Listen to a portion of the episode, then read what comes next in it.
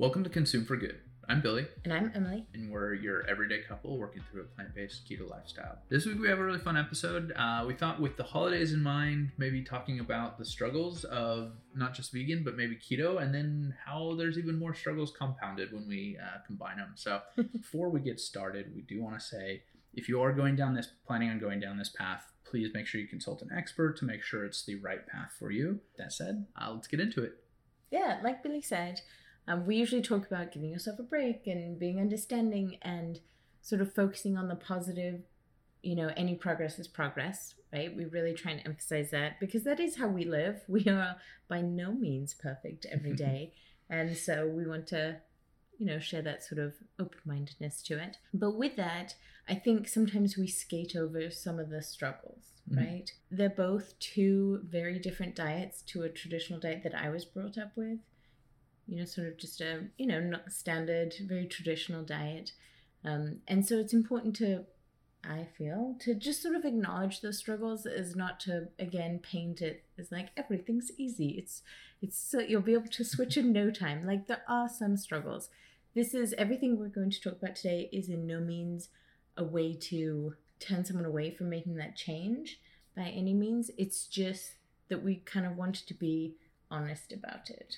Yeah, it's for us. This is, I mean, episode 29. We've talked about different ins and outs of vegan diets and keto. I think that, you know, the thing that is really important is, is that it's not all rainbow and sunshine, right? Mhm. You know, at the end of the day, if you're changing your diet because you want to change your weight or you want to eat healthier, there is some effort that is going to be needed. And I think that that's important. And sometimes, like you said, we may not convey the struggle part because we're all about, you know, hey, look, you know, it's a weird time right now. You know, we're going through a lot. We want to make sure that we stick to it. So sometimes scaling back a little bit keeps us on that track, right? So I guess you know, let's kick off with vegan, right? Yeah. What are the what are some of the struggles that we've had when we switch from vegan? And to kind of backstory this, we kind of went into the vet. We went from meat based keto Mhm. into kind of a less low carb vegetarian, and then we made the transition into vegan. I think is our progression. Definitely. We went from very strict, and I think we've talked about it before, overly strict Mhm. keto right before last year's holiday. So around this time, we were, I think, being overly strict. Mhm. And so in the holidays, we took that a time to ease up, and then we came back and we're doing vegetarian, lowish cup, and then, like you said, into vegan. Yeah, definitely. We can start with vegan. I think the first thing that always comes to mind when you think of the struggles of eating vegan food is just the sheer effort. It takes so much more brain power to make sure that it is vegan. And that's sort of a couple different ways, but I think a lot of it is like constantly double checking, Mhm. constantly reading ingredients, constantly checking is there something in here that would make it non-vegan is it you Mhm. know we've done that in stores it just takes forever Yeah, and we've talked about we've there are a few brands that have you know they change the Mhm. recipe you know at least three or four times since we've stumbled onto them as a product. So you know even stuff that you think is traditionally okay and that you can you know walk down the aisles and just put it in your your cart.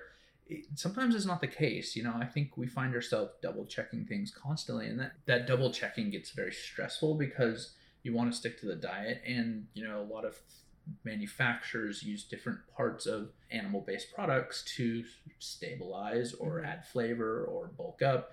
So I think it does present kind of a, a challenge. And, Mhm. you know, sometimes you just want to go into the grocery store, grab things aimlessly, put them in your cart, get out, right? for sure and i think especially with everything that's going on right now people are very wary of touching things and putting them back on the shelves Mhm. right but there is a certain element of either you have to pull up the item on the website and look but as you said companies change their recipes we bought things thinking oh it is vegan and then they've shifted their recipe to include you know I mean, the joke I feel like is milk powder. like less than one percent of milk powder isn't needed, but it's in there, no longer making it Mhm. vegan.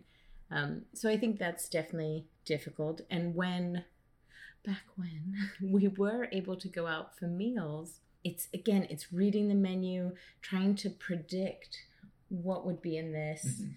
And I think going out, you know, butter is in everything, right? Mhm. So having to be like, well, is it in this? Can I double check? asking. And even I think what I hate to do is I hate being difficult in restaurants. I hate asking, I hate double checking.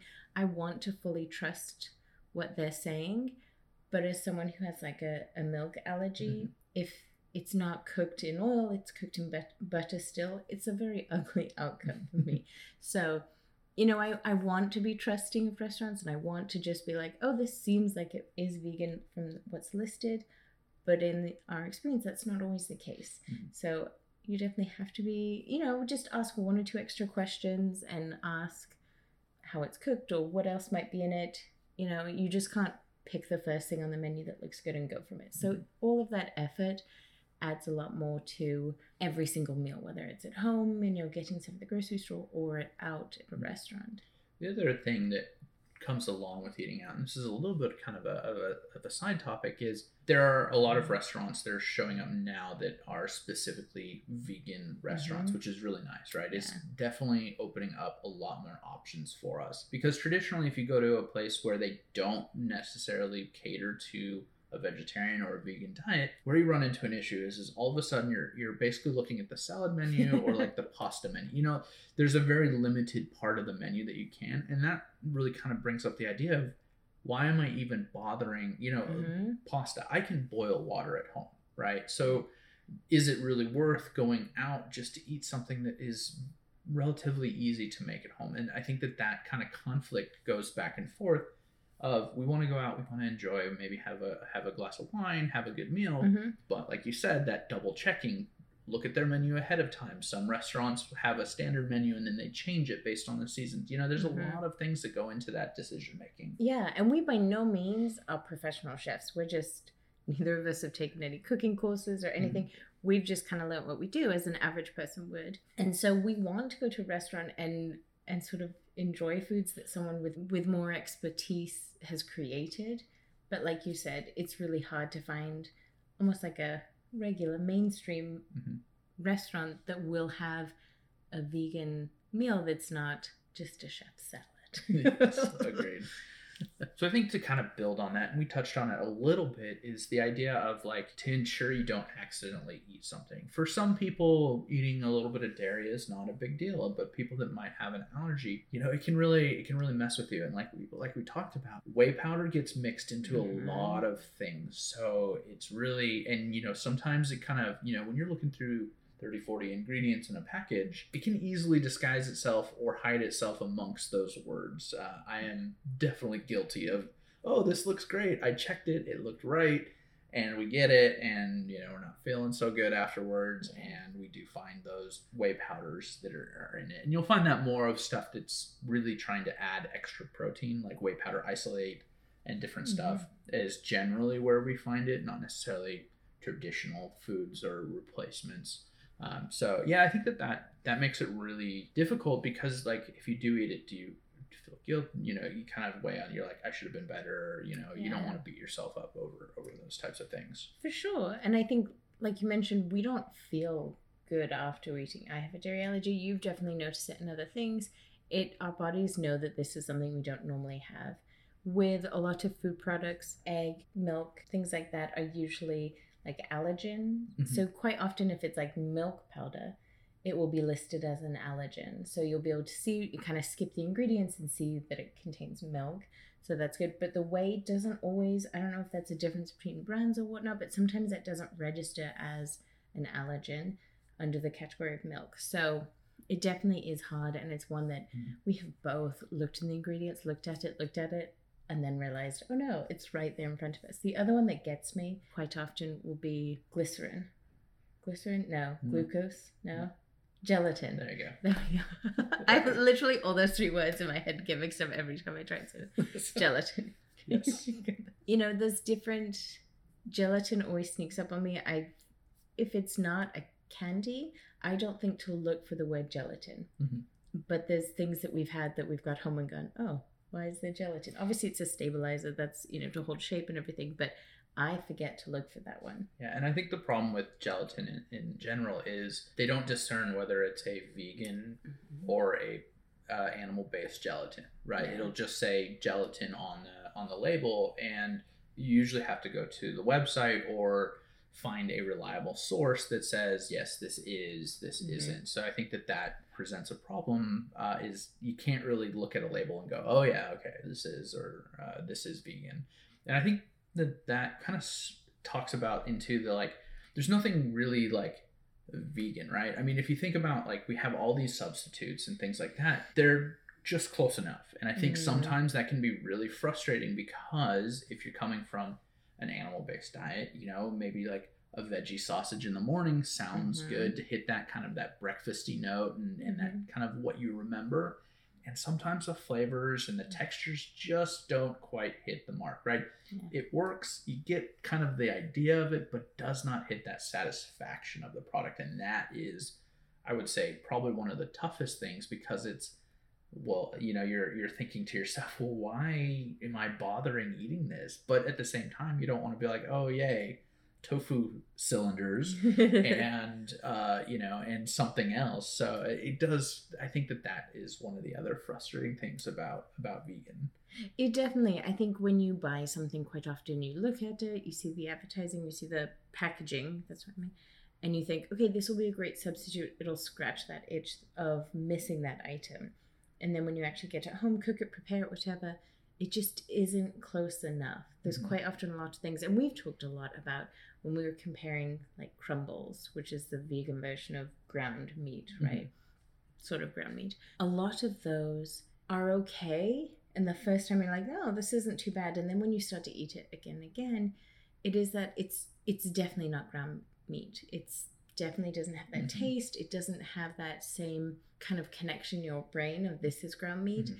And some of them are like funky textures or a little bit off and just I think sometimes it's difficult when everything is a bit off, Mhm. right? Everything just is a little not quite right and sometimes that's really really frustrating when you just want to eat what is familiar, what is normal and it's frustrating. Yeah.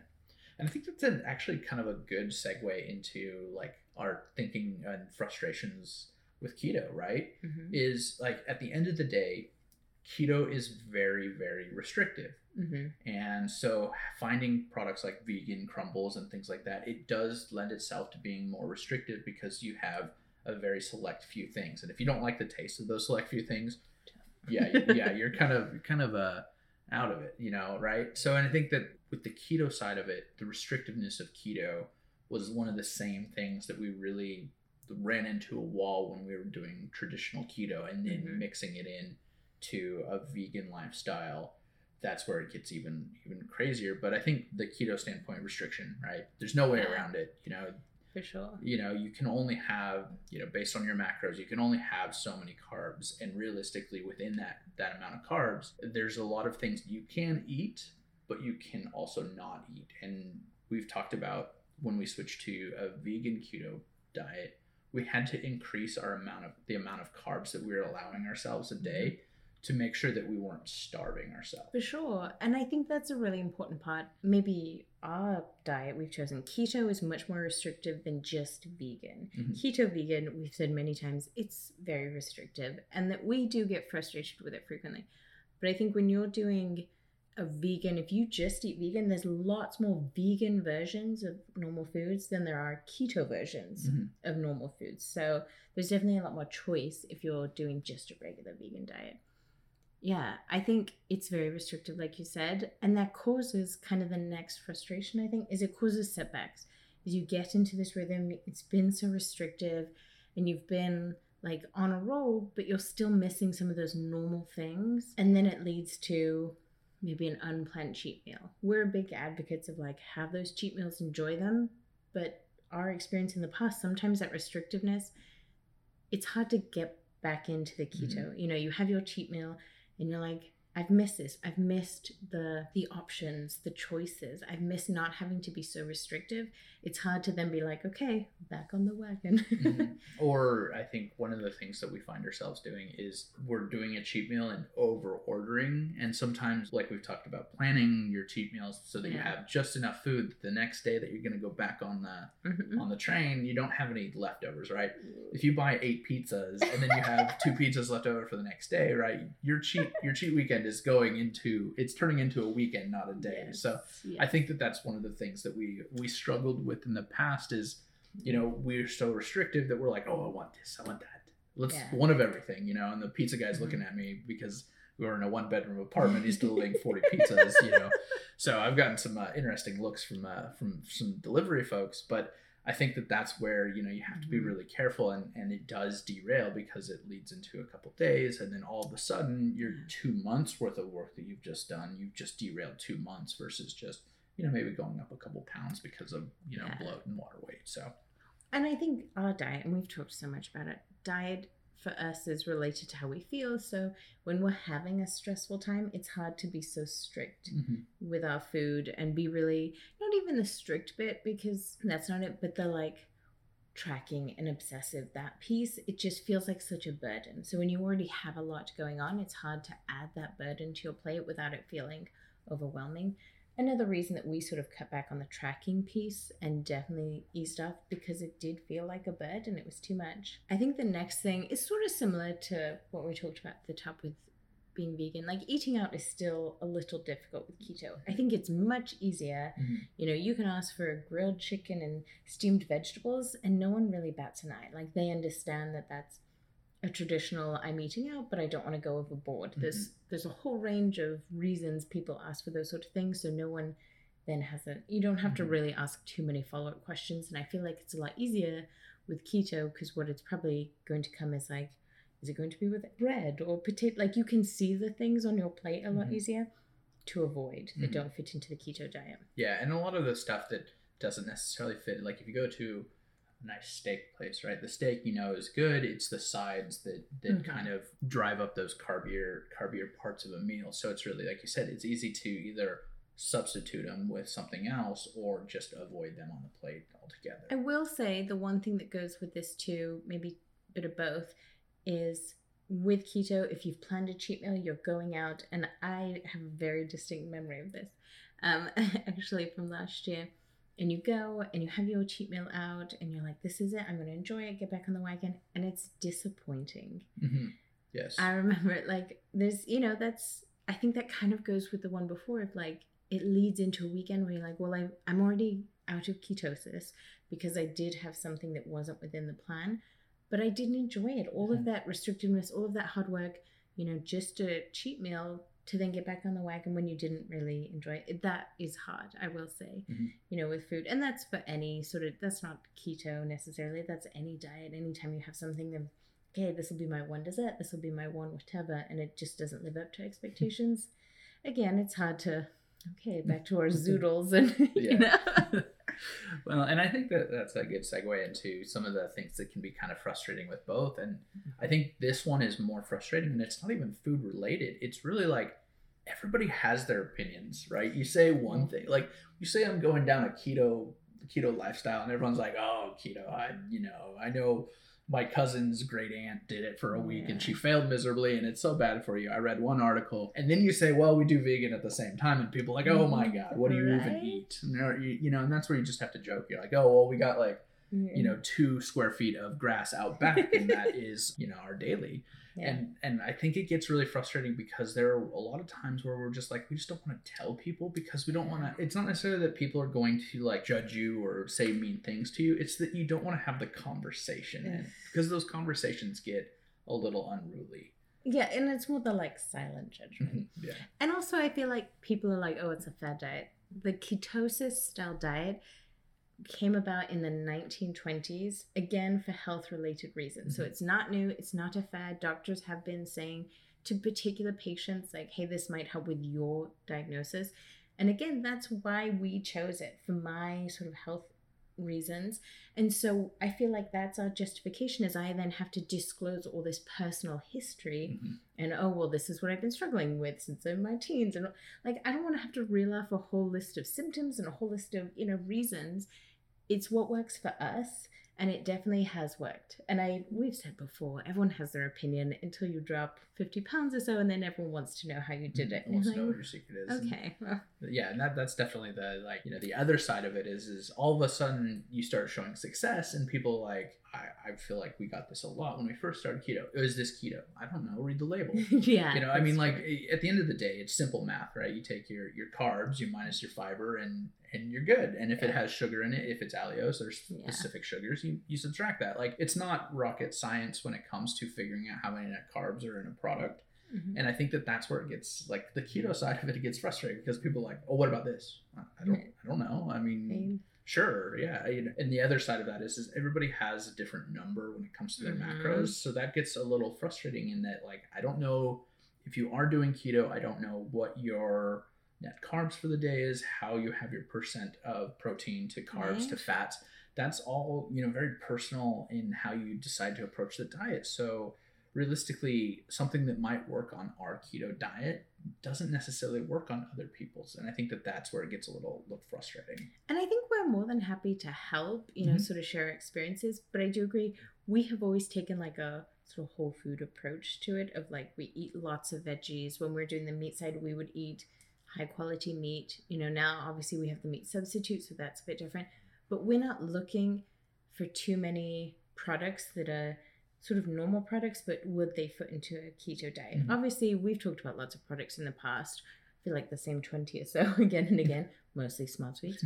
Um, but a lot of times they want a specific product or they want a specific recipe, and it's like, how can they fit it into their diet? How can they veganize it? How can they keto it? And I think that's a frustrating bit because sometimes there's no possible way. And like you said, we don't know how many carbs. If they're doing 150 carbs, then yeah, probably fits, right? Most things Yeah. would. But it's hard to compete with with the real thing. There is a certain level of acceptance if things will taste different Mhm. things will be not quite as you remembered and in some things we have found things that we love and we really enjoy the taste and even if we stopped both the keto and vegan tomorrow i think we'd still keep some recipes some Mhm. foods that we found but also like not everything can be fit into this diet and there is a level of acceptance that that's sometimes the hardest the recipes that we put up and put out are things that we have found that fit that bill meet the criteria but still have good amount of flavor to keep you on track with this. And that, i think that that's where from that standpoint is is we're happy to put stuff out there. It's not for everyone Mhm. but it is a good starting point if you're switching and, and starting and you need kind of a few extra ideas. And that's really the kind of the whole point behind you know this podcast our our blog our you know posts on instagram and other social media platforms is really that idea of like we're all kind of if you're going down this route we understand that it's restrictive and Mhm. it can get boring and tedious and those things are what tends to cause you to either you know lose sight of, of what the end goal is or give up or you know a cheat day turns into a cheat month that turns into a cheat year. No judgment. And and we get it. Like we, we've Yeah. been there right? We've had these struggles now with that i think we've talked a lot of the struggles but there are still good things like you're Oh, saying there are some things that we've found that really do if we were to stop the keto today we- we're not going to stop the vegan side of it because Mhm. we really do enjoy that side Mhm. if we were to stop there are still things out there that are good and it, it's a great if it fits within your diet and your lifestyle then there are those benefits For sure. And I think the first thing for us of why it's still worth it and why, even with all the struggles, even with all the extra pressure of just like the world right now, why we keep doing it is we feel so much better while eating this way. Mhm. It's definitely, we feel like our bodies run a lot better. We have a lot more energy. We just feel better. Mhm. And I think, you know, again, we kind of mentioned earlier on, we chose this diet specifically for my sort of health reasons and to make sure that we are the healthiest we can be. And this is allowing us to be it. We are checking with our doctors, making sure that we get blood tested, making sure we're not missing anything. Mhm. We feel good. You know, this is allowing us to be healthy. So I think that really is important to us. It's always, you know, weight loss is a great part of it, but our main goal is always going to be being healthy and taking care of our bodies. Yeah, and I- think the other the other thing that's helped us with is is kind of like saved us money in a way. So being in lockdown has helped with that because we do have to make a concerning effort to order from somewhere. But I think for things that we're craving or we want to do, it's either making a recipe, getting the ingredients and doing that or Mhm. it's you know how do we how do we make something similar at home right and with that we're able to add those elements into our weekly grocery shopping and so we can drive down the price of, of creating new things which is really good because you know at the end of the day if you're ordering from DoorDash or Uber Eats or any of these you know delivery services you know there's a five to ten dollar delivery fee right Mhm. on top of the food that you're doing plus a tip Mm-hmm. so I think that there is, you know, this element of we're definitely saving a lot more money because we're able to incorporate it into our shop and build something fun that we really like. A good example, you know, zucchini lasagna that we did a couple a Mhm. couple weeks ago So was good. really really good. It didn't quite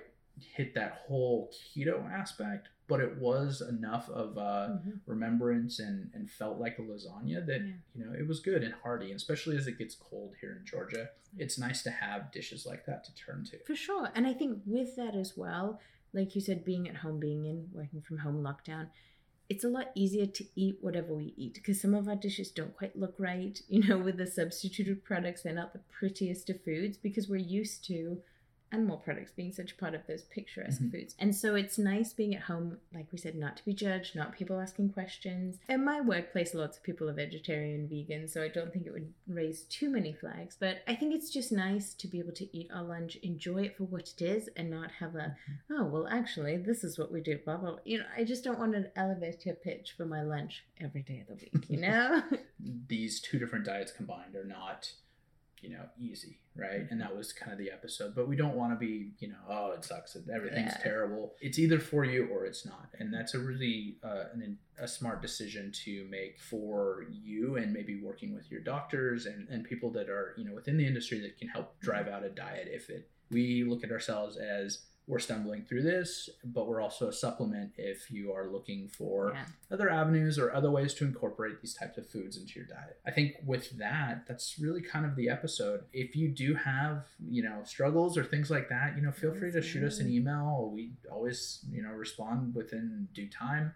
You can t- hit us up on Instagram or even, uh, you know, our check out our blogs and recipes. There's a lot of good stuff there. So uh, we have a really fun episode for next week, and we look forward to seeing you then. Yeah, see you then.